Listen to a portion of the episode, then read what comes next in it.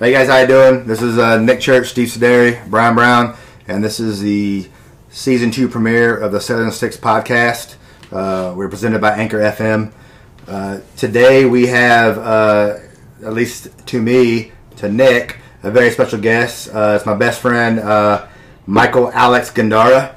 He's 6260 Ordnance LDO, currently AWEPs out on the USS Kentucky Blue in Bangor, Washington. We're just really blessed to have him here locally for us, and we hit him up and said, hey, you would like to be on the podcast? And you know, as he said, he was like, yeah, and he was down, right? So we're really excited about that. So as we get started here, I'm going to go around the room and just ask everybody what they're drinking on today. So what you got, Brian? I'm just drinking my favorite Django and Ginger, the tried and true, man. All right, sounds good. I saw you double fisting. What was that beer you're drinking? That 805 that you can only get. Yeah. So he's got the Firestone Walker 805. So Firestone Walker exports about 4 different beers out here to the East Coast, and unfortunately 805, which is the area code where Firestone Walker's at, is that only place you can get the 805 is in California. So it's very frustrating. Steve, what you got? Typical Michelob Ultra. I was gonna bring a gallon of this Carlo Rossi Paisano that I had, so it doesn't go bad because I was cooking with it the other day. But I figured that wouldn't pair well with a smoke. So, word. All right, I kind of went back and forth with what I was going to drink today, but I just went ahead and went with the old trusty Buffalo Trace. They dropped 1-liter bottles in Hampton Roads at all the Navy exchanges for the price of the 750 milliliters. So I ended up getting like 5 bottles, so my inventory's up a little bit for that. They only did that this year though, right? Only this year. They're not going to do it next year, guys. And don't take my bourbon. And then Mike, what you got? I got my 2 favorites, man. I got classic fucking Bud Heavy, and then I got a Glenlivet 12. It's not the OG 12; it's the Double Oak. I haven't seen the original 12 in I don't even know how long. Like every time I go, like it's always this Double Oak, but that's what I got. All right, I'll look for you for Christmas. Damn straight. We got a few days. All right, and so Mike always calls, he calls his Glenlivet the Glen, but any one of your Scotch drinkers out there know that like if you just say Glen, that literally means about 50 distilleries in Scotland. Starts with Glen, right? Yeah. So it's always kind of funny. Like, people are like, what are you drinking? I'm like, the Glen. They're like, Glen what? And I was like, the Glen. They're like, you gotta say the rest of the word, man. So anyways, all right. So we're going to roll right into our special guest here, Mike Gandara. So Mike, tell us kind of about your current job and your military background. All right. So like Nick said, I'm the AWEPS on the Kentucky Blue. Yeah, so before that, first boat, well, I'll go even deeper. So I was just a little scrub-ass kid in Texas, and my buddy Brian was like this super, I'm going to be a Navy SEAL type guy. And, you know, he was always going to talk to the recruiters. So, and he kind of lived with me at the time, right? So the recruiter went to Burger King. That's where he was working. And they're like, hey, we're looking for Brian. And they're like, oh, you might want to go check this one dude's house because, you know, he's not here. So they come over to my house, sit down with me, start spitting their shit. And, you know, next thing you know, I'm taking the ASVAB on their little computer. And, on location?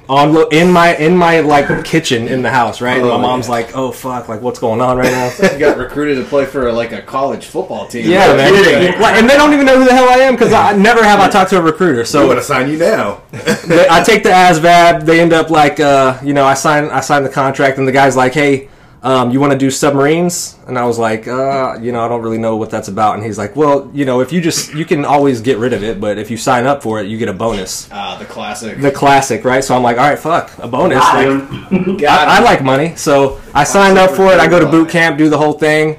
And so I'm sitting in boot camp, and it gets towards the end of the time, right? And well, first off, we go to do the jobs, and it's like I'm talking to this A-ganger, and he's like, all right, you're a machinist, mate. you know, you can come to this job and, you know, you'll get great job experience and you get out and you'll have any job you want or whatever, but you deal with shit. And I was like, oh, that sounds awesome. And then the torpedo man came in and he's like, yeah, man, we play with torpedoes and you mess with guns and all that stuff. So obviously I went the torpedo man route. Being from Texas, guns. Yeah, right? Yeah. So so I do that, and then it gets towards the end of boot camp and I sit down with the lady and she's like, okay, I see you're a machinist, mate, and you're going to subs. And I was like, yeah, I don't want to do that anymore. And she's like, what do you mean? And I'm like, well, the guy told me, you know, like, you sign up for subs, you get a bonus, but you don't have to do that anymore. Like, you can, it's a voluntary thing. You don't have to do it. And I was like, all right, so I don't want to do that. And she's like, okay, that's not how that works. And I'm like, oh, fuck me, right? So I go to my first sub, the USS Nebraska in Bangor, Washington, and, you know, doing my thing, little scrub torpedo man. And I was, well, I'll get to this at maybe some point later.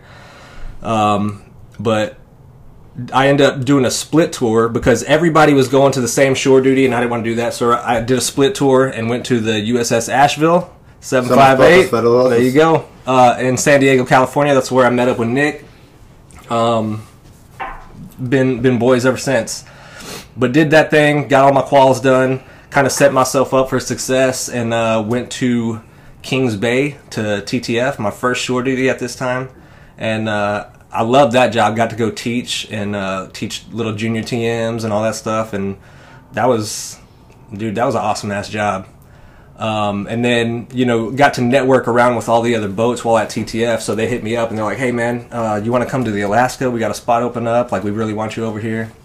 So I did that. Went to the Alaska, did my first chief tour, which was also like the greatest thing ever, like having your own division.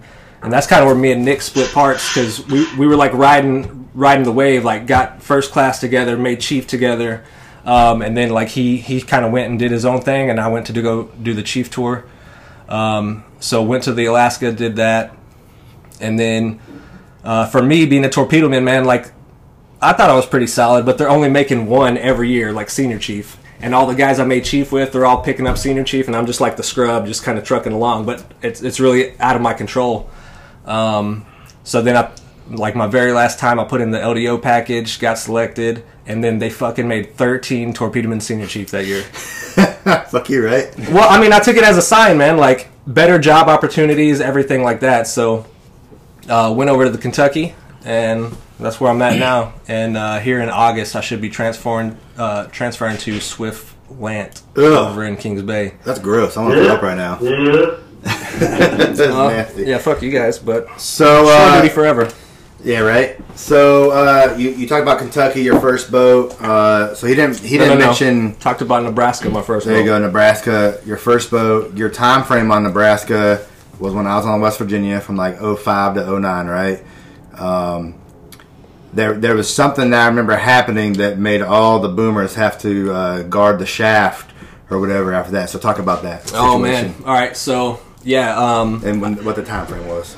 Fuck, I don't even know what the time frame was. So somewhere from 05 to 09, right, on the Nebraska, I was a young TM2, and we had the whole rudder ram issue where the guy, you know, got caught up in the rudder ram, and being a like, you know, you come into the Navy and, or I mean, probably for anybody, you come into the military and you think, you know, maybe some crazy shit's going to happen, but then once you get acclimated, you don't ever think it's going to happen, right? So I'm little TM2 Gandara, and we're doing field day. It was a Saturday. We're doing field day in the torpedo room, and I come up to get permission to raise the hoist.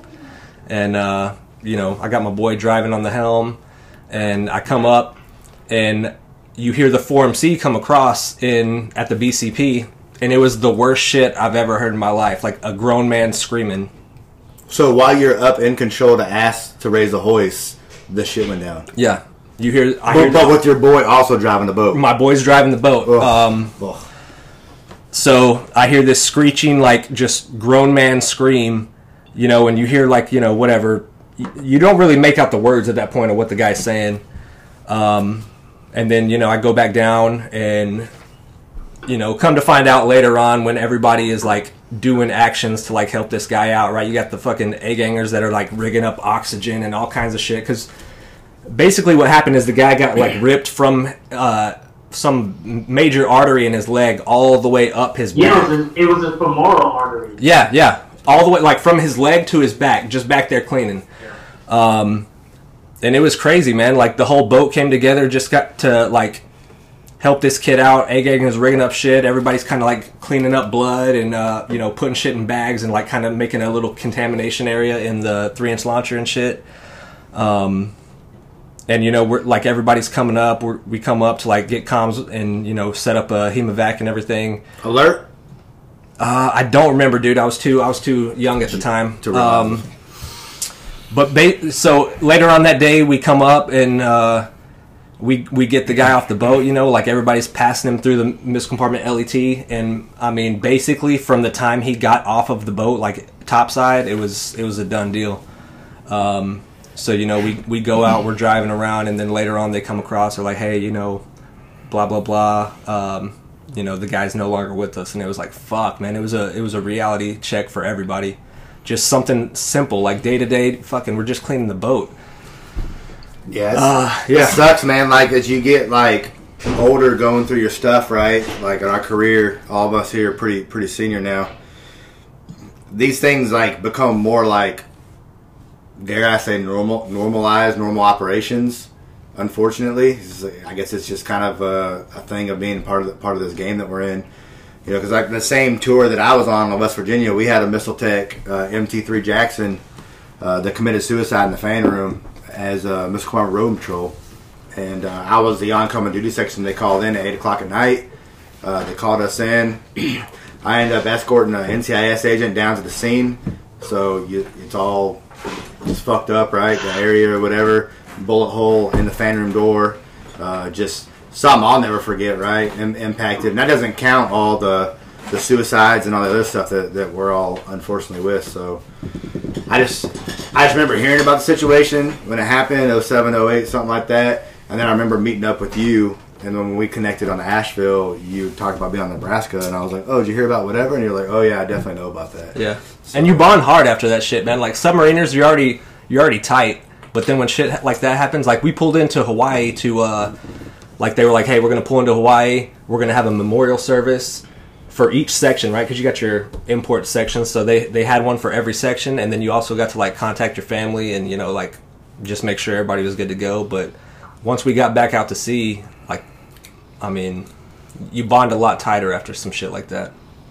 Okay. All right. So we got a little bit of your background. So just a quick covering of that for those of you that were like, man, maybe I know Mike or whatever.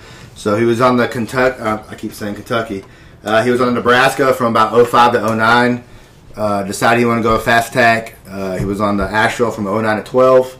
Went to TTF, was there. I put on chief there in 2012. And then showed up to the Alaska, which is, in his words, the best submarine that was in the fleet at the time. Goddamn straight. I've heard a lot of shit. I actually met a chief select yesterday that was like a TM3 back in the day on the Alaska. Gandara didn't even know that he was even like a first class, let alone now a chief select.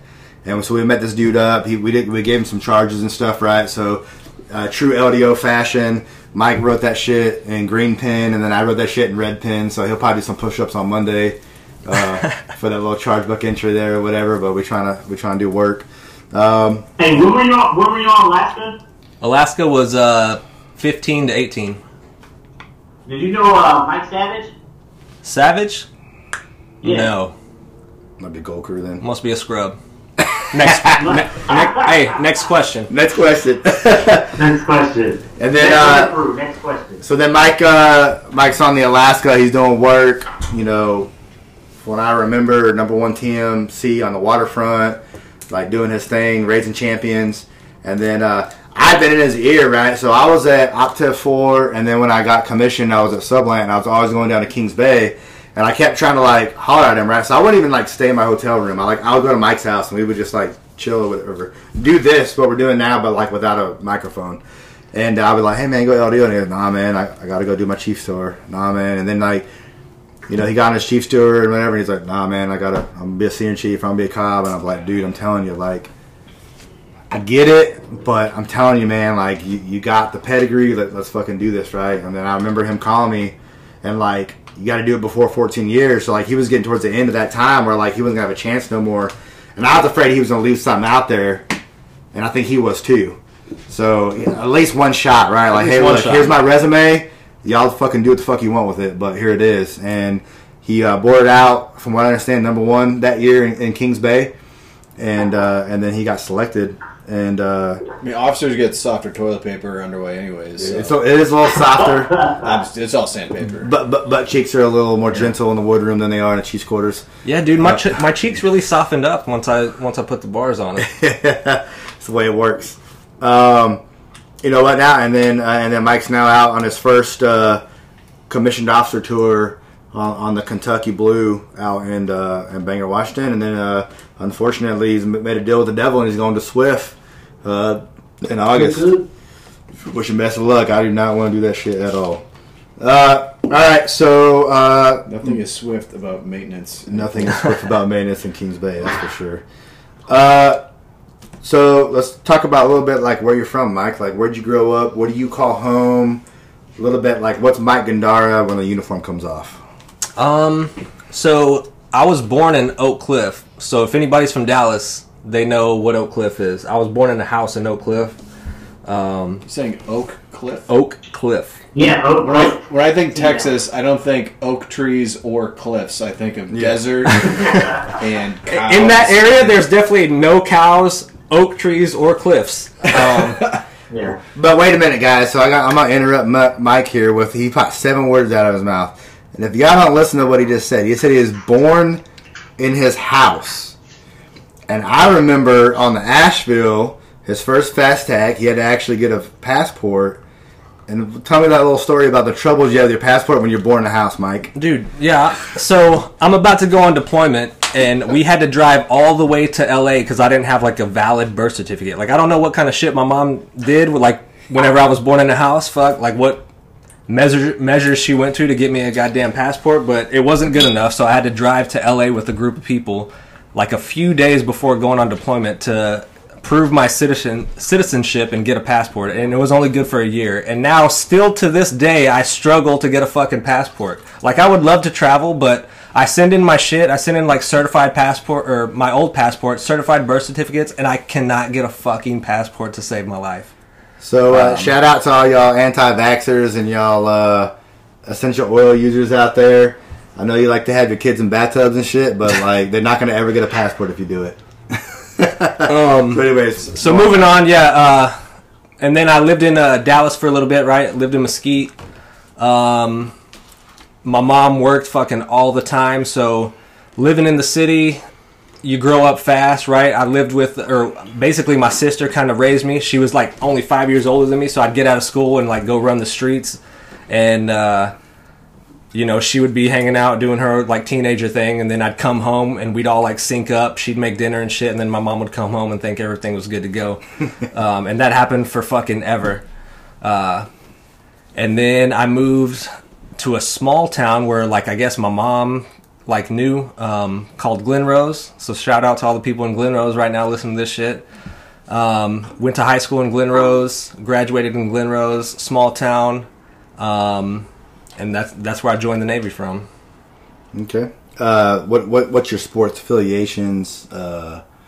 Before I became a punk ass kid, I played football for a little bit, did wide receiver, and did basketball. But I know you're talking about like my team, so my teams I like the Dallas Mavericks, obviously, the Dallas Cowboys.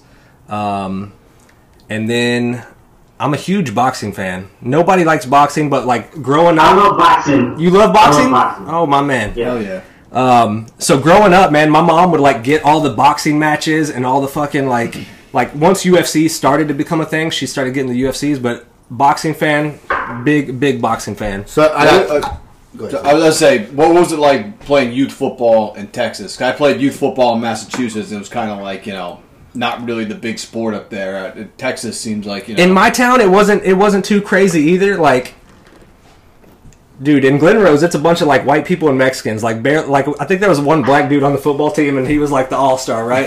But, best player of the team. But it wasn't too crazy, like, in Glen Rose. I can't remember, like, shit shutting down and stuff like that, but it was still fun. We didn't have, like, a passing game, and I was a wide receiver, so, like, the ball's just getting run all the time. So it wasn't like Friday Night Lights. It wasn't like Friday Night Lights. Hold up. My teams, Cowboys and Mavericks, but I'm also a huge Kobe fan, so I do you hear that, Brian? Kobe. I do have love for the Lakers. Baseball, I don't really follow baseball. Baseball's probably the worst sport I've ever fucking seen. Oh, I hate you right now. I love baseball. It is boring. So, since everyone rostered up here as being big boxing guys, so out of the four of us, I'm probably the least boxing fan. Like, I don't mind it, right? Like, I've definitely watched, you know, Mayweather and Pacquiao and stuff like that. But I also want to ask you guys, where were you, if you were watching it, when fucking Tyson bit Evander Holyfield's ear? And, like, so all of us are close to the same age, right? So I feel like I was a freshman or sophomore in high school, somewhere around there. So you might have been, like, 7th, 8th grade. Yep.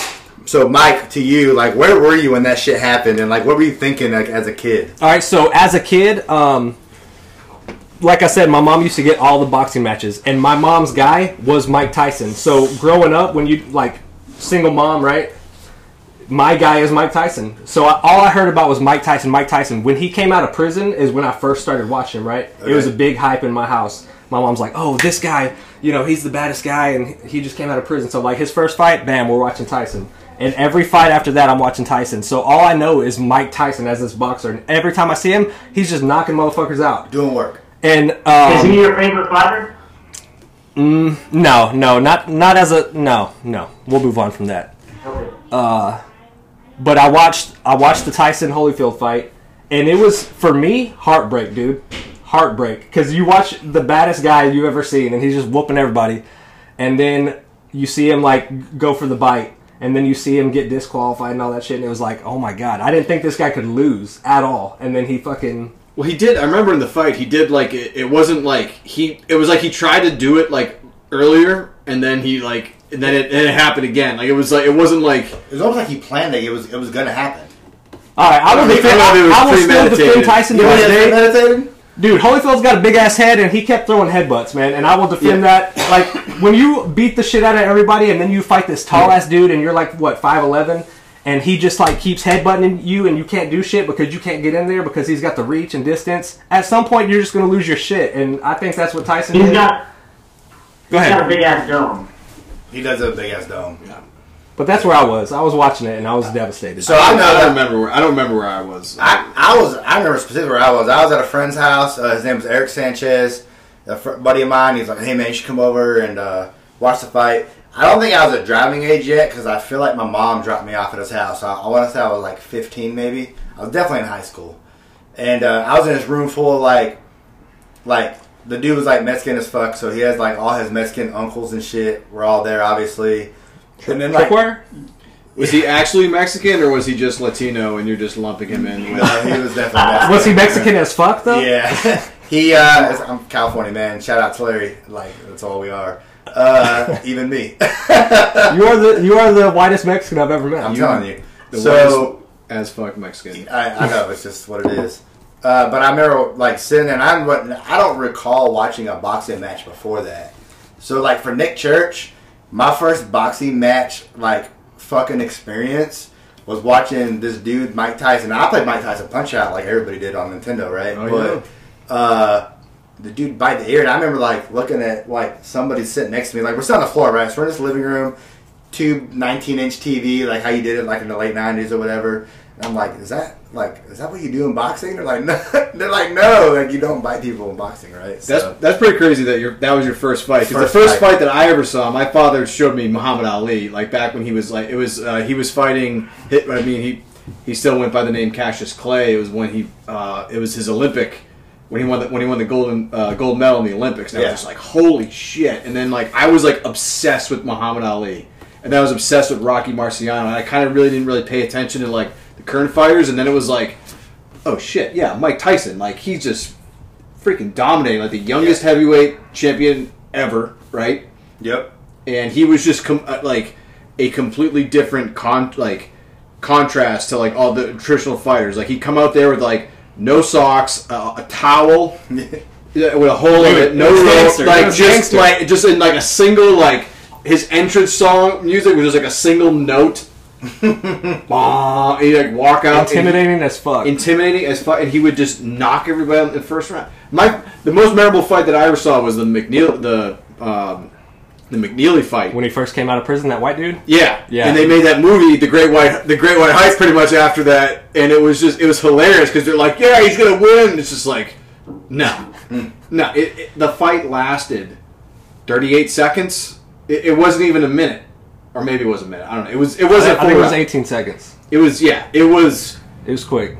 The fastest knockout. I remember everybody like getting, they're like, I can't believe I paid $100 for this pay-per-view fight. 18 like, seconds. Just 18 seconds. Like, we were having big parties and shit, and it was just done. Over. That's all. Lights out. That was the thing, man. Like, if you rented those pay-per-views, you paid good money. Yeah. And it was like, assumed risk, because, like, you watch, like, if you had to pay for a basketball game, right, or a football game, you're at least minimum getting 60 minutes of entertainment. UFC boxing, it could be 3 seconds. 5 seconds, and you just paid $60 for that shit. So. Yeah, someone comes out and does like a Superman punch or like one of those like crazy knees, like right out of the corner of the octagon, but a vertice of the octagon. It's fucking, and you're done. Yeah. All right, so a little bit about Mike's childhood and shit like that. So, Mike, we are a group / company that revolves around cigars and sticks and whatnot. So let's talk about your cigar experience.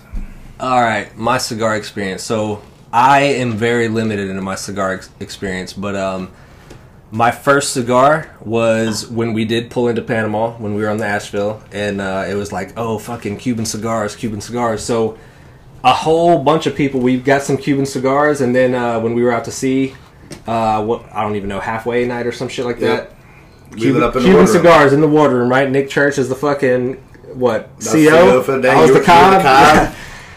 So that was my very first cigar experience. So your first cigar was a Cuban Cohiba. Yeah, I know it was Cohiba. According to you, it could have been a Mexican cigar. Yeah. We're all the same, right? But so I remember buying a pack of. I feel like there were 10 in a box, and I remember buying it. And then when I made my wardroom or whatever for halfway night, and everybody like came in or whatever.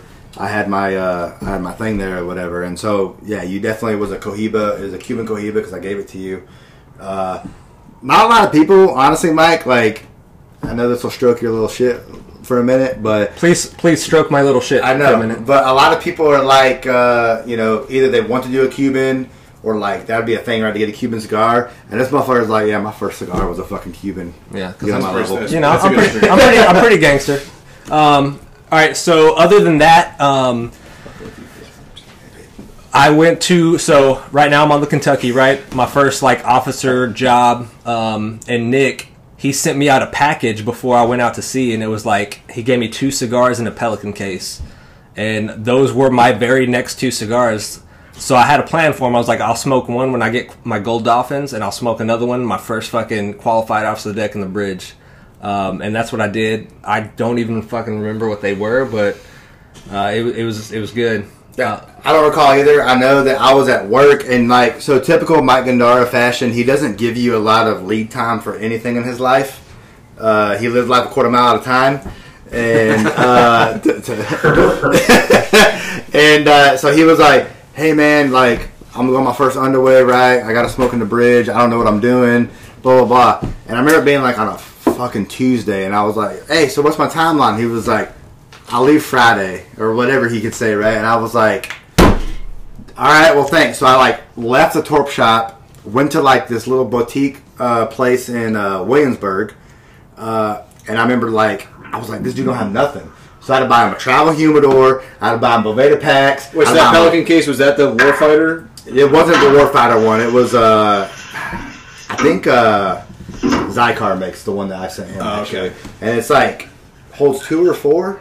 I can't remember how much it holds. Probably 2. Just like your little typical plastic travel one or whatever. And then I sent them out to him. Got the cigar. Brian was knocking all kinds of shit over. Whatever Brian's doing, I had to mute it because he's like moving or something in his house right now. Looks like a Modelo Social. Exactly. All right, I turn the volume back on because Brian's done like record shot. So I get this stuff right, and I package it up for Mike, send it out. Obviously, get stuff like literally probably like the day he's packing the sea bag up, ready to go. And that's a very thoughtful gift. That was. I was just like, I know most wardrooms have humidors and stuff like that, but he's also like a new ensign and doesn't know what he's doing. And I was like, the cigar thing's like one of the few things in life that I feel like I kind of know what I'm doing, so I was like, let me help another guy out. So, have you had to man the bridge, like be the one who like goes up and like mans the bridge? Yeah, like smoking a nice cigar after is great, that. But smoking anything after that, like being that first one up there and just kind of like it's like you landed on the moon and like planted the flag. Like that's how it feels like when you fucking are the first one to like open up the hatch, look at there. You said you're like 20. You said like no close contacts. Like you feel like you're saying like that's one small step for man. One giant leap for every submariner. Yeah, you just like light up like a Swisher Sweet. Doesn't matter. It's fucking awesome. You're 1120. Yeah. So I think that's the difference though. Like, dude, I've been like I was a fucking lookout and all that shit. So it kind of just like transfers through. So I didn't see it as that kind of crazy. Meaning your first officer deck trip. Yeah. Because it, like once you like try to do it a few times, like you do a UI as an officer, right? And it's like, oh shit, yeah, I remember how to do this. But you just did it as a fucking youngster. Yeah. So it kind of just like everything falls back into place. You've been the gunner in the bridge probably. And all that stuff. So. And that goes into like a lot of shit in control because you sit fucking helms and planes and then you sit chief of the watch, dive, and you hear everything that's coming across. So then when you do officer the deck, it's kind of the same shit. The only shitty part for me was all the sonar and, like, fire control shit. Because I'm a dumbass torpedo man, so I'm, like, looking at the Matrix, like, sonar, report this. And they're like, oh, that's nothing. I'm like, it looks like some bad shit I saw in training. They're like, no, it's its own ship. I'm like, oh, fuck. Okay. What about the engineering crap where they're like, con, maneuvering, request to, blah, blah, and you're just like... So that's kind of, that's like 50-50 because I would always, like... like any of my nukes that are going to listen to this shit, I would always like talk to my nuke boys and like I would ask them questions for Oris because they would have these books out and shit and I would ask them questions. So I would go out of my way to learn nuke shit just so I could like fuck with them a little bit. But there is some there is that stuff where they're like saying some shit and I'm like maneuvering Kanai. Like, I'm not about to repeat all the shit you just said. I don't even know what you're going to do, but fuck it. Send it. A lot of it is that. There are some things where they're like this, and you got to just be like, oh, yeah, that affects the propulsion. That affects the propulsion limit. I need to know that shit. Right. But really, everything else, like there might be another officer in control, and he's junior to me, but he's a fucking nuke, so I'll look at him and be like, hey, we good, man? He's like, oh, yeah. I'm like, maneuvering Kanai. Go ahead. do your thing. Got a heavy crew. All you gotta do is make sure it's in the night orders, and that I'm getting permission for it. And it's like, oh yeah, I can do this. Yeah, we're sign that. We're good. Maneuvering con wait. Let me see. Maneuvering con eye. That's awesome. All right, Mike. So, man, interested to hear this answer from you, but funniest thing happened underway / deployment / port call / local and any of the home ports you've ever been stationed in, seashore, whatever, like your Navy experience, you're going on 16 years, I think now, or almost 16 years. What's like just some memorable experience that sticks with you? So we've talked about one. Some other memorable experiences. And specifically like something funny, comedy. So... Man, this answer is probably going to be disappointing because I am me and everybody thinks I'm a fucking clown or whatever. But well, I got more for you. Oh God, I think. Are you waiting for him to say something on the Asheville that you know was funny? Well, I've got about 15 questions to ask him that our viewers on Facebook and Instagram have hit me up with.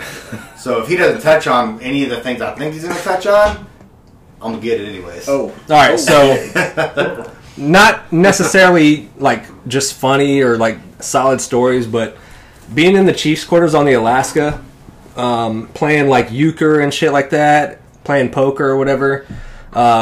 Just all of us going at each other, right? Because, you know, I talk shit. I say some stupid shit. And everyone's got a nickname. Everybody's got a nickname. Everybody. So just going with that. And, like, we have our little nicknames and going back and forth. Or, fuck. I mean, there's the classic.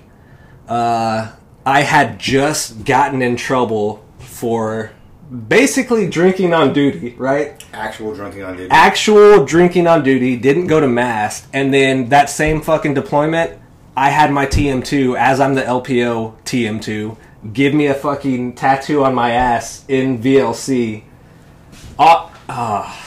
I thought you said you were on a submarine, not in prison. Yeah. Right. I will say one of us was on watch, and God, that's a horrible thing to say, but let's just take this back that this was back in the day, like I was a youngster, right? So yep. Nobody can be held accountable for shit anymore, but dude, I've done some dumb shit. Ass cheek tattoo. As a DLC. Chief. Ready for this one? I don't even know if you know about this one. As a chief at TTF, stand-in CDO, so like it's me and like a first class or whatever, at TTF, stand-in CDO, you know, your boy maybe have ordered some fucking porn, and you know, it popped up later. It was like, hey, everybody come in here. I was just looking at the cable bill, and there was a fucking... some people ordered some porn, and I was like, oh, fuck. Yeah. Oh, my God. That definitely wasn't you. You just caught it.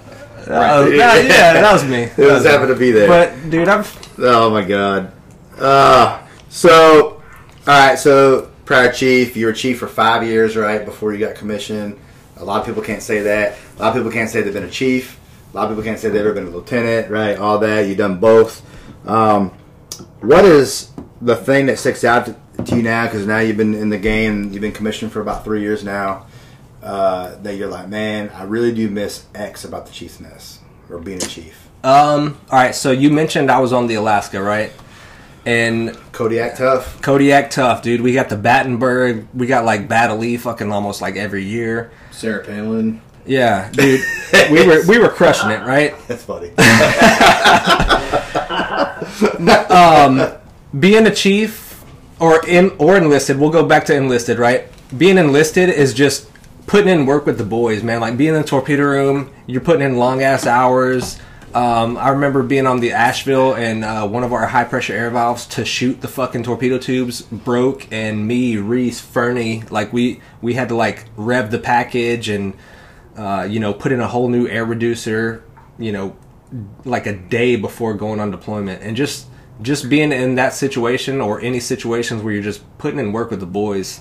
And as far as like chief, it really goes back to in the chief's quarters with the Alaska. Like that was, you talk to Suarez or anybody else that was in that chief's quarters, that is the baddest chief's quarters I've ever fucking been a part of. Name drop some of them guys and give them love. Stan Smith, CS, fucking Dave Wright, the Cobb, Danny Brown, all day, man. My man Danny Brown. I love Danny Brown. He's a goddamn legend, he's right? God's gift to fucking FTs. Curtis Liberacki, Tony Fortner, Ryan Webb, man, like, just bad. And if I don't call you out, it's probably because I've been drinking for a little bit, but... Dude, the Chiefs quarters on the Alaska was bad as fuck. You had, like, the number one, number two, number three guys of the whole fucking waterfront, and it was just solid as fuck. So playing, like, cards with those guys and, like, all the stupid-ass nicknames and shit-talking we did back and forth. What was the best nickname? Well, it's a dual thing, right? So I had two partners. One of them was a black guy and one of them was a gay guy. So when we played euchre, they would call us, if I was with the gay guy, they'd call us Juicy Fruit because they said I looked like Juice from Sons of Anarchy. You do, yeah. So for me and the gay guy, we were Juicy Fruit, right? And then for me and the black guy, it was Choco Taco. That's pretty good. Oh man! But that was my enlisted in chief stuff. Like so now, officer, wardroom, and I'm still kind of figuring out. I'm figuring out with you, right? But you starting to get comfortable, right? You put on JG. No one's looking at you like you suck anymore. You just suck mostly, and you're doing your thing. But like you're an officer, right? Like, what's a thing that stands out to you as being an officer? Like, man, you know what? Today's a good day to be an officer. Okay. Well, first I'll go to just job opportunities. So being a torpedo man and on a submarine, like you're either gonna do like go back and forth from shore duty to boat. So like a 3MC tour, a Cobb tour, whatever, and that's your life. Like that's it. Being an officer, it just opens it up to so much more, right? Like I can go to a schoolhouse, I can go do a WEPS tour on any fucking coast, I can go to Italy, be a force protection guy. Just the job opportunities that open up, awesome. But more personal, probably mentoring like JOs, because like me, I got commissioned in 18 and then I was on the boat in 18. So everybody that comes on the boat, you know, they're ensigns, JGs. Dude, they all promoted before me. Like, we would always have promotion ceremonies, and I'm still the fucking guy with the bull rules, and everybody else is getting promoted. But watching those guys, like, grow up, even the department heads, like, they'll come up and be like, hey, man, you know, like, you got 16 years in. What, like, am I fucking shit up? Whatever.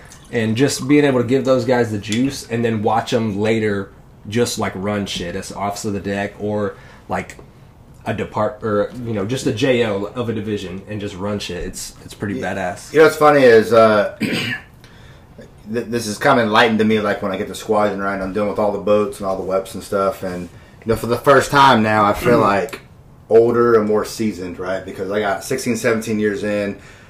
I came in the Navy when most XOs on the boats came in the Navy. Yeah, exactly. And I like always as an enlisted guy, all the way up the ranks, up to chief. I always kind of like thought for the most part the WEPSs knew what they were doing. They had it under control, like whatever, right? And then like I come to the other side, like so now I'm commissioned, I'm a lieutenant. I was gonna say fake it till you make it, and which is like how you do it. How you do in the Navy, right? Is you fake it till you make it, or you get fired, however you want to look at it. But like you know, so now like the other side of it, and I see it, and you're like having you know 14 local, but total 16 submarines. For Squadron 6, you're like, holy cow, man. Like, you got, like, you know, the all-stars, the hot shots, like the guys that kind of got together, probably had good JO backgrounds, probably had a good chief that brought them along that kind of taught them some shit. And then there's some other guys, and you're like, oh, my God, like, can TM1 relieve you? Like, you really do not know what you're doing right now. I could talk about this at length, but I don't want to because it'll just make me angry. Yeah. Do you have a Cliff Note version? What? Do you have a Cliff Note version? No, I second that.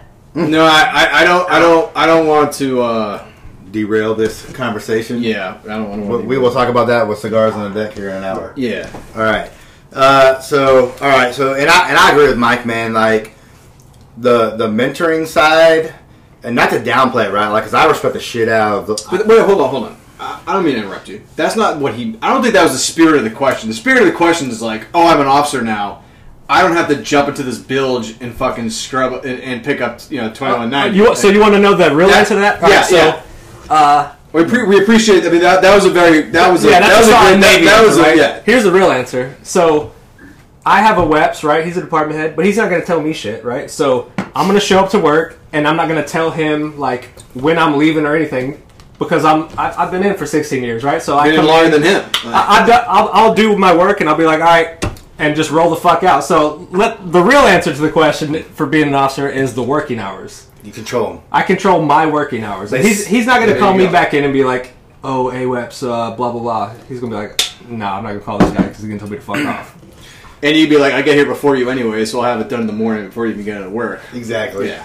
Yeah, but sometimes you don't show up before, and you roll into work for about an hour, and you're like, "All right, I'm gone." Oh, that's good. I'm glad Steve got that out of him because that was good. The spirit of the question was right. The cushiness. It's not like, "Oh, I'm glad that somebody serves me in the wardroom," because that's annoying as fuck. It's fucking annoying. I do not like that. I do not like. I fucking hate that. And I know all you gung ho Navy officers listening there may not like this. I really don't like being saluted either. I don't think that... I know I get the history behind it, and I get all that kind of stuff, but I don't know. It's still weird, man. When you go 12 years of your career, like, you were the dude always saluting, and then, like, you got to switch the game up. Now they're saluting you. And then when you're a lieutenant, it's just crazy, man. Like, seeing something... you chub up. It's just... Nah, man. It's kind of annoying. Like, it's annoying. Just don't eat in there, and you're fine. Then you don't have to worry about serving. That's true. Brian... But Brian's a unicorn, right? He's a fucking warrant officer. Yeah, so just like, be Brian and then nobody salutes your ass anyway. He could be like, I'm fucking with you, Brian. He could go to Chiefs Met in the fucking cruise mess or whatever, and no one's going to be like, can a warrant officer eat here or not? We don't know. The chief's in his fucking title. Like, I guess he could be here. Like, you got immunity. It's different when you're a lieutenant. They expect things out of you. So, you know, God, I wish I was a warrant officer sometimes. All right, cool. So that kind of like rounds that out right there. A little bit of history of Mike Gandara kind of being on his thing or whatever as our guest. So we are going to now roll into the regular segments of our podcast. And so today, as we're recording, today is the 23rd of December. The 23rd of December is a date that is always important to me. It's very important, right? Today is Festivus. And if anyone that's listened to Seinfeld or watched Seinfeld before, the episode called The Strike in Season 9, which is their season, their final season that they recorded, right? It's this kind of made-up holiday, right, where they have a poll, and, you know, George gives some fake gifts out. To his boss, the human fund. Yeah. And then, like, his boss was like, oh, we got to, like, get rid of some money on the books, so I'm going to write you a check for like $30,000 for the human fund. And then George doesn't know to do that check because the human fund doesn't exist. Are you a Seinfeld guy? Oh, I mean, I've seen every episode like 1,000 times. God damn. So he like has to get out of it. He has to go tell his boss. And like, so he decides to be like, oh, well, the reason why I had a made up gift was because I'm, you know, I don't do Christmas. I do Festivus. He's like, I'll prove it if I have to. His boss is like, yep, I'm going to need you to prove it actually. And, you know, they go from there. I'm the only black dude that watches Seinfeld. Hey, yeah, Seinfeld's my shit, man. Like, 1A, 1B now with The Office. I didn't fuck with The Office, like, when it was being recorded. But Mike, like, bugged me for years to get on The Office. And I finally got on it. And, like, depending on what kind of mood I'm in, you know. But I definitely watched more of The Office than Seinfeld the last, like, 3 or 4 years. So, thanks, Mike. That's right. You're welcome. So, anyway, so the main thing with Festivus and true spirit of the holiday today is the airing of grievances. So, yeah. So, what I would like to do is, we're going to do round robin here, is air out your grievances. What's something that bothered you this year that you feel like the people need to know? And I'm going to kick it off with Brian. All right, before we start that, I'm going to take my dime back for the boxing thing. If you haven't seen Arturo Gatti versus Mickey Ward, you got to watch that shit. Oh, man. Round 9. Yeah, that's what I'm saying. You have to watch that shit. That's all I'm going to say. I'm going to leave it at that. The airing grievances is the only thing that I've been frustrated about is, like, the negativity of everybody, right? And it's not concentrated. It's just people bitching on social media about everything. They're not doing anything about it. They're just complaining. I just can't stand it. It's just annoying as fuck, and I hate dealing with it, man. I'm with you, Brian. I hate when we get into whether it's, you know, an election year or whether it's some sort of Karen that's offended and it makes its way to Fox News or CNN or whatever. I'm like, I just don't want to log on to Facebook for the next 3 days or whatever because I'm what I'm going to see, right?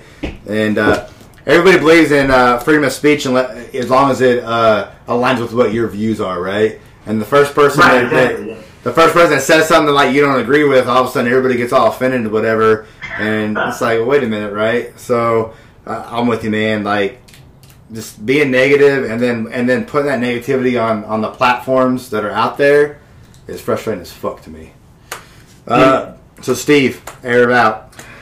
I think that you brought up like this being an election year on top of everything else, right? It's just the sheer laziness of Americans, right? Like, we are so fucking lazy as a country, right? Like, you know, the election, you know, a lot of people, they just have an opinion, but they don't research anything, right? They, like, I mean, you look back at like our grandparents, right? Like, they were a hardworking people, like, just straight up just accepting unemployment, being like, oh, we're up, go to work, and like, that has impacted, like, not really the Navy, but, like, our outside job. Like, I want to go here. Oh, we're just not going to be open because we don't have any employees because they're just getting money for free, right? Yep. Which some people deserved it, but the ultimate thing of laziness that I saw the other day that drove me fucking wild was I was walking my dog. There's a couple of streets by where I live where nobody picks up their dog shit when they walk their dog, right? I hate picking up my dog shit, but I do it because I hate stepping in dog shit, right? There's that too. So I'm on one of these streets where nobody picks up their dog shit, right? And I saw a bag of dog shit that somebody picked up the shit and then littered and left the bag. Why'd you even pick it up? I am not gonna fucking pick that shit up. I'm saying why did they even bag? Why did they even bend in? Not even a block away was a public Virginia Beach waste management fucking trash can. Not even a full block away. Like half a block away. They picked up the shit and then, you know, tied the little knot and then threw it on the ground. It's like, why? Nobody would notice because there's dog shit everywhere. But you're so fucking lazy that you can't. And it was like, what the fuck were you thinking? You're just that fucking lazy. I don't know. The laziness of America is at an all-time high. Is that an all-time high? It is. You know, you touched on that. I know it's a sensitive topic. I mean, you talk about people's jobs and the last 9 months, whatever. But I can tell you, man, that there's a lot of people that were actually making more money on the stimulus. You know, we joke about it. We call it Trump bucks, right? For all that time, right? And they were getting that kicker from the state and the federal government. And then it came time that, hey, COVID restrictions are we're relaxing. We think we're controlling the curve. And I'm talking like May or June, right? And businesses were looking to open back up, and people weren't taking these jobs because they're like, well, I'm making more money sitting on my ass at home. Yeah. Than to go and actually fucking earn my living. And it's like very frustrating. I won't name drop, but I fucking know too many instances of that where that happened. And with your wife and her profession, I'm sure they've experienced some of that too. My wife is not one of those people. She was one of the people that like went back. Yep. And did it. And she always does extra. That's why they promoted her. But yeah, she worked with a lot of people like that. And again, I'm not going to name drop, but yeah, it's shitty. Mike, air it out, son. Mine are more selfish. So, I've done the one shore duty, and being an LDO, you only do like really one sea tour, right? So I'm ready to fucking not be on sea duty anymore. And the whole ROM thing, like the guy that's coming to relieve me, he's got to like fly to a school and then ROM for 2 weeks, and then do the school. ROM, like once he flies back, and just fucking ROM after ROM, and 2 weeks after 2 weeks. It has definitely made me not be able to leave at the end of the year, and more like summertime of next year. So it's like interest. It just compounds. Yeah, that fucking sucks. And then the whole reason of like going back to Swift Lant is to be to the kids, right? And it's just like more just time wasted, like I can't get back. That's the whole reason I'm going. And then it'll be the end of summer, and then be maybe back in school again, and then you're learning a new job and crazy hours, and but that's my biggest beef is just the ROM shit, man. And I get it, I understand it, and I definitely appreciate it, because right now, I mean, I'm speaking to I'm benefiting. I flew over here, and then I'm gonna go back to Washington, and I'm gonna chill for 2 weeks. So like fucking awesome, but when it doesn't benefit me, it fucking sucks. For me, it's it's this whole the way our country in itself, tread lightly here with how I talk, but how we've treated this pandemic. Wear your mask and stay 6 feet away, and you won't get the COVID. But also, we don't trust you to do those things, so we're also going to close down all these businesses. And oh wait, you can still get COVID if you have the mask on. And then people make masks out of stupid shit like bandanas or like whatever. And then you got dudes walking around with like they're like birds with the NH95s. Like it's like I just hate the unpredictability of I feel like we're supposed to be like the freest country in the world, but yet like I'm being told whether or not I'm allowed to go and have a beer at a brewery. I'm being told I gotta put a mask on or not put a mask on. I just hate that, and I know it's new, and I know, we'll never really know right now. We'll know later, exactly everything in hindsight. 20 years from now, there'll be some fucking ESPN 30 for 30 on this or something, but But it's like, it's really frustrating because I just hate, those of y'all that know me, and I think the three of y'all here know me as well as probably most people. I'm very like structured and like I like knowing what I have to do and when I do it, and probably why the military's been, you know, I don't want to say easy, but I've been able to kind of become a corporate man, if you will. The shoe fits. Because I like that in my life. I really do. And this, I don't never know what I'm supposed to do. I don't never know when it's going to change. And, like, there's no, like, real major basis of why it changed, other than someone decides that they want to change it. There's not a lot of science behind things. And granted, like, lawmakers, they're faced with a difficult situation, right? But I went to go buy a gift card for my brother-in-law the other day at a restaurant, right?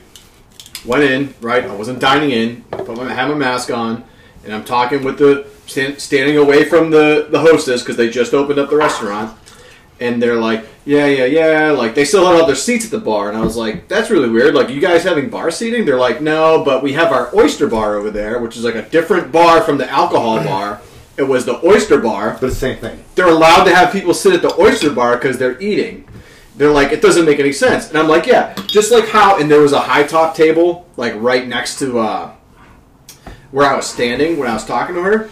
In the high top table, I literally went like this. I was like, what is the difference between me going like this and I sat on the seat and my head was the same height as me sitting on the high top chair, and I took my mask off and I was like, what is the fucking difference? I moved 1 foot to the left. My head is still the same height that I was at. Like, there's no difference. And they were like, well, you know, you can't get COVID when you're sitting down. And I was going to say, so it's scientifically proven. And I was like, well, maybe I was going to make a bad joke. I'll tell the joke now. I was going to say, like, they're like, you can only get it when you're sitting down. I'm like, yeah, maybe because the lawmakers think that you can only get coronavirus from having access to your butthole by standing up. But I didn't say it because it was two young women. I don't want to, like, freak them out because they don't know my sense of humor. Plus, you can't see any facial expression from somebody when they're joking because you're wearing a fucking mask. But it was a bad joke, one. But two... The science is just like, what is the difference? There is none. But you have to delineate limits for people to make a rule. So we see it as dumb, but like, as a lawmaker, if you were in the lawmaker situation, like, what are you going to do? You know what I mean? You have to say something. It's a shit hard situation. It's just hard, like, without getting on a political podium, which I refuse to do in this forum, right? But I'm more libertarian-minded than anything else, right? And I just hate being told how you're going to do things, but, like, not being told why, really, either. They're just kind of like, you know, and when you go into chief initiation, they always talk about shoot from the hip. I feel like we've been shooting from the hip since fucking March. And we're like, whatever. All right, let's just see what sticks. We'll see what mass chief fucking accepts this bullshit I give him today. And, like, as a masses, we accept it because we don't know either, right? So it's just, you know, whatever. So... I don't know. I think people get frustrated because the finish line keeps moving, you know? It doesn't change. Like, every time we get closer to somewhere, it just moves to a different direction, and people are pissed off about it. It does. I agree with that. All right, guys. So this next segment here that we got is Best Stick Limit 3, right? Because I know it's hard sometimes to say, like, hey, this is my go or whatever, of 2020. So... Brian, I'm going to kick it over to you. Give me right now your top three sticks of 2020. Okay, so I did the top three. Honor Thieves by Sinistro was my number one. I took a Leaf by Oscar at number two. And then I did the High Clef Castle by Foundation that Mike put us on. Yep. That's number three. Yeah, no, that was good. That was a good stick for sure. And so you had the Leaf number two, you said? Yeah, Leaf number two, and then Honor Among Thieves was number one for this year. All right, so for me, so my number one, and it was tough, right? But my number one, and I've only smoked this cigar once, right? So my favorite cigar of 2020 was only smoked one time. It sat in my humidor for about 5 months. It was given to me as a gift. Stolen Throne, Crook of the Crown. Oh, that shit is fucking dope. Yeah. And I was nervous that you were going to bring that up, Brian. I really was. That was a good one. But that was my shit. My number two also, like Brian, is Leaf by Oscar, specifically the Maduro. I like how it's smooth and like I still like the coolness of opening up that fucking that tobacco leaf, right? And your cigars in there and stuff like that. It just has like that whole thing about smoking a cigar added to it. And then my number 3 is Liga Privada number 9 by Drew Estate. Oh man, that's a good one too. It's spicy. It's a little hot. I think you have to pair it with the right drink. I smoked it in the bridge with you on the Washington, and while that experience itself was awesome, right? It was like changing of the guard, right? Your last ride, my first ride. It's fucking 2 a.m. We're smoking fucking cigars in the bridge of fucking submarine. Like honestly, bro, like highlight like that might be like the top 5 of events of my career, because hands down, like you and Mike are like my best dudes, right? And the fact that I was able to tag both y'all in cigar over the course of my career, and with Mike it was before Sailors and Sticks, right? But to tag both you guys in memorable cigar experiences, like, retire me tomorrow, bro. And like, I got the story from retirement. Hey, real quick, I just want to say, Brian, when this podcast first kicked off, Nick was like, hey, this is a special one for me, my best friend Mike Gandara. So I just want you to keep that in the back of your head whenever you keep going with this. Because I always fuck with Nick. I'm like, oh, Brian, right? Your acquaintance. He's a little jealous. But you got the romance. You got the romance, man. Yeah, it goes hard, but you'll be my side chick, son. All right, so Steve, kick it off. I guess I'm just like the random person who has no sort of specialness in your heart for these things, but that's cool. No, I'll go on to mine. You're the random Bostonian. I got you, boo. Feel a little left out here. No, I'm just fucking you. Liga Privada number 9. The first one I ever had was the Flying Pig. Okay, yep. But the little short fat one? Yeah, a little short fat one. Yep. It's like one of those little like sausages, but that wasn't one for this year. This year was definitely Razine Brown and Das Volt, dude. You really are on that shit. I fucking love that cigar, man. Yeah. Like that is, he just changed it up too, so that he actually made it a little bit shorter but a little bit wider. I haven't smoked the new one. And I'm hard. There you go. But I haven't smoked the new ones yet. I would be smoking it right now if we were smoking while we were recording, but I understand it's in your house, so no big deal. But trust me, first off, I've definitely considered like lighting up right now where we are, but I think when I leave this place and it smells like cigar smoke, that might be a bad fucking call. I got one of the funny things. I got a funny story about cigar smell that I want. Just give me a minute. Let's get through this segment here. Yeah. The other one, though, is, Brian, you know, Leaf by Oscar Maduro, without a doubt. I'm going to give you one tonight. I can never find it in the store either. Like, they're always gone. So that means that we're not the only ones that like that cigar. Yep. It's a very, very good cigar. And, hey, with the Leaf by Oscar real quick, I'll never forget. And, man, if he's listening to this, I hate to put you on blast, son. But my boy Aiden Rodriguez, when he tried to... oh, Don's little bitch ass? And he tried to light that shit with the leaf still wrapped around it. Remember that shit? Like, oh, man. Yeah. Anyway. He wasn't the only one, but yeah, I remember him doing that. Yep. When you say that, when you take it out of the wrapper, though, it's like a butterfly coming out of the cocoon. It's like this beautiful cigar. So those are my two. It's the butterfly effect. Nothing else really jumps out as anything better than I've smoked before. Yeah, so those, I had two. So those definitely stuck out, man. And I'm not saying, man, like, have you had a Das Volt though by Rod? I have. So I bought. I love those ones. I've had the Prophet. And then I got a 4-pack from him. I gifted 2 of them away. I've got 2 left in my humidor. I'm letting them sit.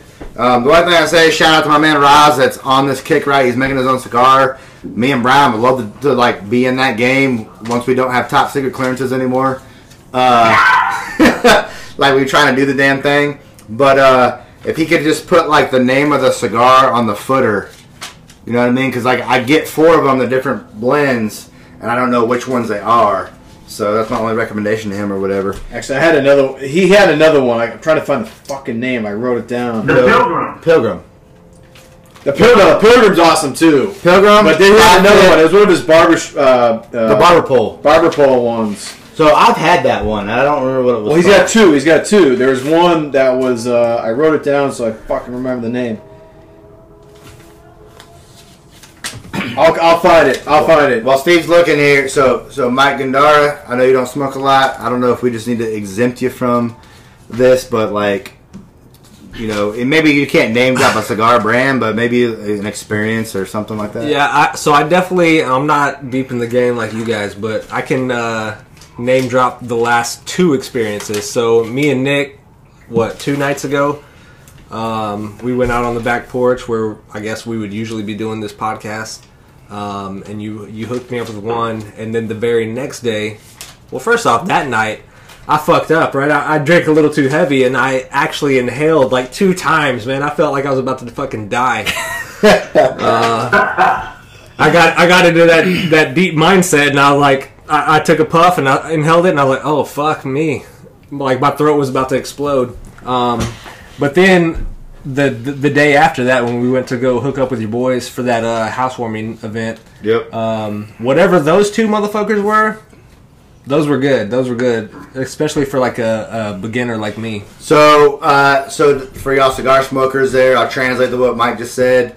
So the first cigar that I gave him when he was out on the deck, that was the Blackbird Company. They've kind of a recent kind of thing. Me and Brian have gotten some of those cigars from Scallywags. It was a Finch. Yeah. Which is a lighter one, right? I wanted Mike to have a lighter one. I told him, I said, hey, let's have a lighter cigar. Step your game up a little bit, up into it. And then he was drinking on some Glenlivet, that Caribbean Reserve Glen. So it's a smooth Scotch, right? So it paired well with it.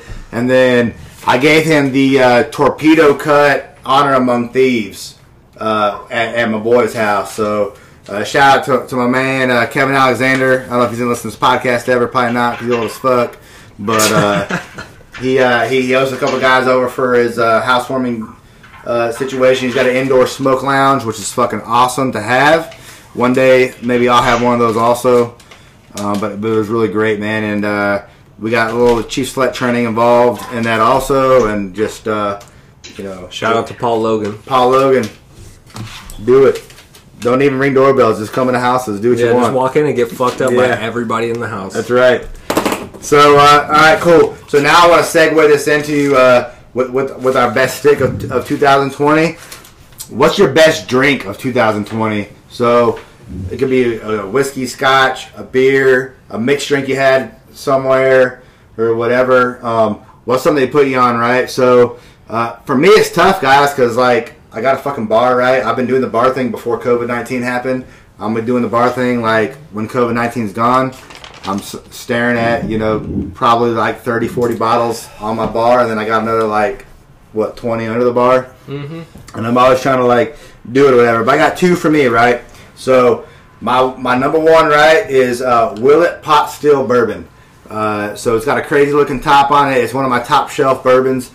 It's really only about $55. If you can get it at cost, right? It goes black market for like $200-$300. What do you mean black market? Like to buy it online, like people like African Americans only purchase it. People raise the prices.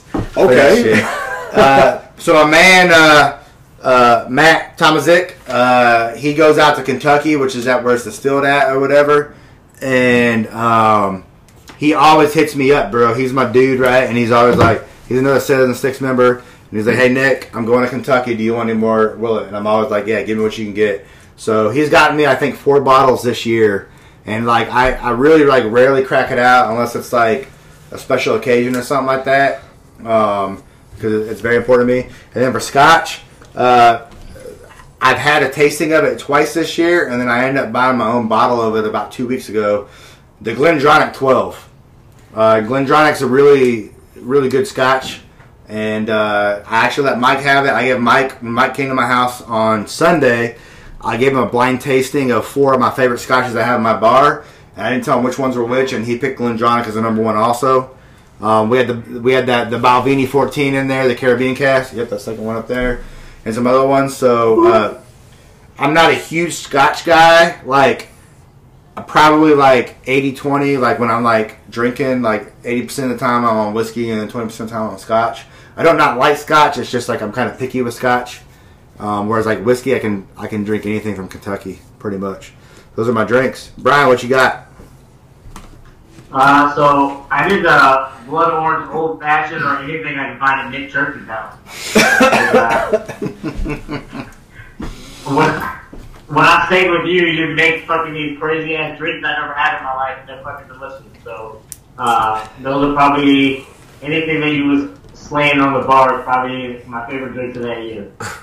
Yeah, and we all know Brian's a hardcore supporter of bottom shelf, Yellow Wolf. Whiskey, what's that shit called? Creek Water. Brian, he's wearing his, so we're on FaceTime with Brian right now on my TV, and he's got his Yellow Wolf shirt on, repping the Creek Water, while he's drinking his Jameson and fucking ginger ale. Steve, what are some drinks that stand out for you this year? Just to circle back, I found the thing about Rod's. It's his box press, God Wills It. That's the other one, the Barber Pole. It was really good. Okay. So the thing that stood out to me the most was this cordial that my friend went to West Virginia and brought it back and gave me a bottle of this. It's the distillery is Mountain State Spirits.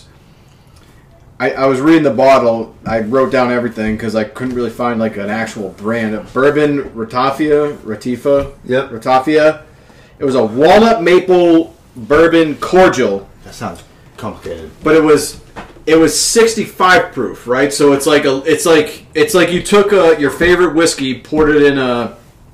Some Aquafina. Poured it in. Well, you poured it in a glass and let the ice melt a little bit. Yep. And then you started drinking it, and you got like all the flavors. So, but it had like a little bit more like, kind of like a syrupy sugar thing. So it was kind of like drinking like an old fashioned before it like the ice melted.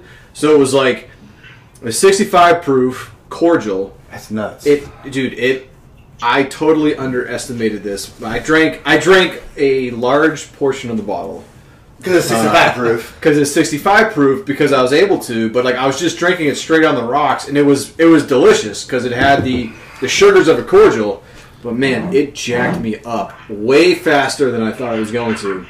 But then he woke up butt naked in an alley. I wish. Oh, man. I woke up fully clothed on my couch, which is worse.